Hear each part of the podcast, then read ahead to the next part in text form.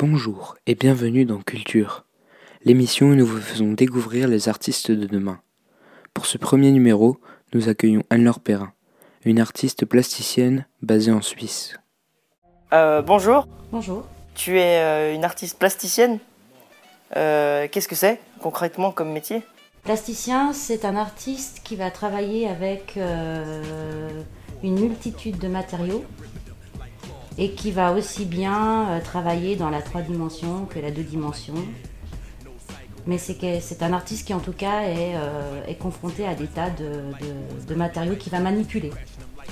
Et euh, du coup, quelles sont les matières que vous préférez utiliser euh, et que vous utilisez le plus dans vos œuvres? Alors, les matériaux de prédilection sont les perles, les perles de rocaille. J'ai établi mon langage artistique à base de ces matériaux-là. Et après, euh, il y a toujours la peinture pour former d'abord un tableau.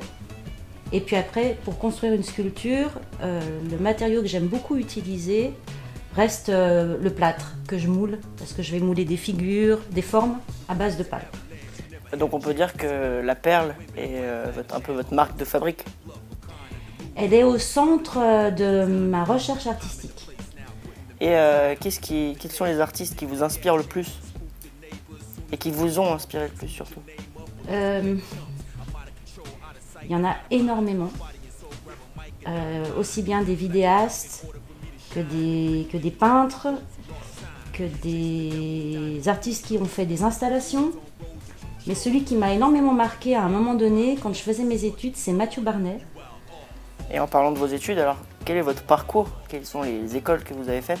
Alors il y a longtemps que j'ai fait euh, mes études et j'ai fait les beaux-arts à Paris quand j'avais 20 ans. Et j'ai j'ai fait une formation de 5 ans euh, à l'école des beaux-arts de Paris. Et euh, quel diplôme avez-vous reçu? J'ai reçu le diplôme euh, qui s'appelle euh, le DNSAP, Diplôme national supérieur des beaux-arts. Et euh, quelle est la chose qui doit composer une œuvre qui est la plus importante pour vous? Alors ça c'est intéressant comme, comme question parce que c'est le plus important. Une œuvre a du sens. C'est la principale chose qui doit exister dans une œuvre d'art, c'est donner du sens. Voilà. Donc je m'exprime, je dis, mais il faut d'abord que c'est un sens, que ça signifie euh, et que ça donne parole. Et qu'est-ce qui vous a donné envie de faire ce métier? Depuis quand aussi? Euh, moi. j'ai évidemment, quand j'étais vraiment beaucoup plus jeune, euh, comment dire, euh, été touchée par la littérature. D'abord, je crois que ce qui m'a le plus, euh, comment dire, euh, plu étant jeune, c'était lire.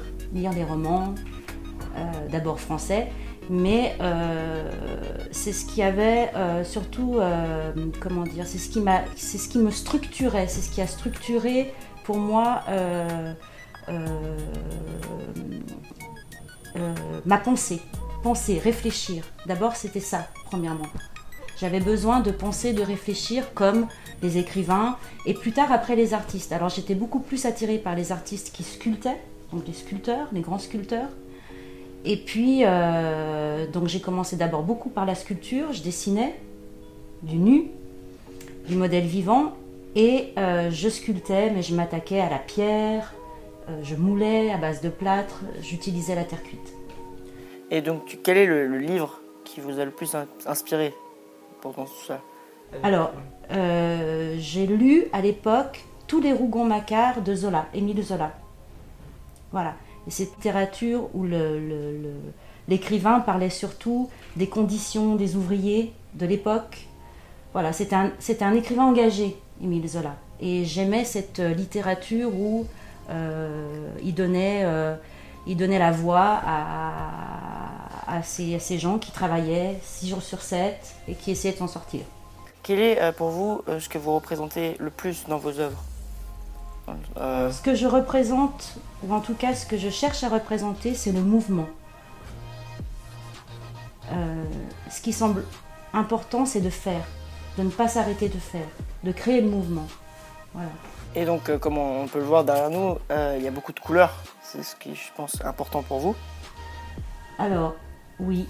euh, à la base, la base, le fond est souvent, est souvent euh, coloré. Le côté pictural me plaît. Donner euh, la vie avec plein de couleurs, apporter justement toutes ces variantes en couleurs. Et en moyenne, ça prend combien de temps de Alors, faire une œuvre? Bon, ça dépend, mais pour, pour le- l'essentiel, c'est 5 ou 6 mois de, de travail. Et euh, donc, vous, eh, les perles, combien ça peut prendre de temps à peu près de faire un fil entier? Un fil entier me prend une heure et demie ou deux heures de temps. en fonction de la taille Et je, comme j'utilise des toutes petites perles, les perles Miyuki sont des perles japonaises qui sont très petites, mais euh, qui ont un gabarit qui me va. Et ça me permet d'être à la fois dans l'infini petit pour aller vers l'infini grand.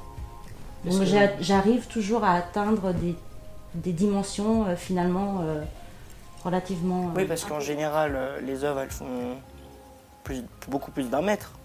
Un mètre ou deux. Alors là, pour ces deux dernières euh, que j'ai finies, elles sont de euh, une hauteur de 3 mètres. Et elles sont en paire. On la Oui, voit pas encore à la caméra, mais Elles fonctionnent ensemble. Elles s'appellent toutes les deux Blue, bleu. Voilà, et c'était euh, à la base pour travailler sur le, tra- sur le thème de l'eau, le mouvement de l'eau. ok. Merci beaucoup d'avoir répondu à nos questions.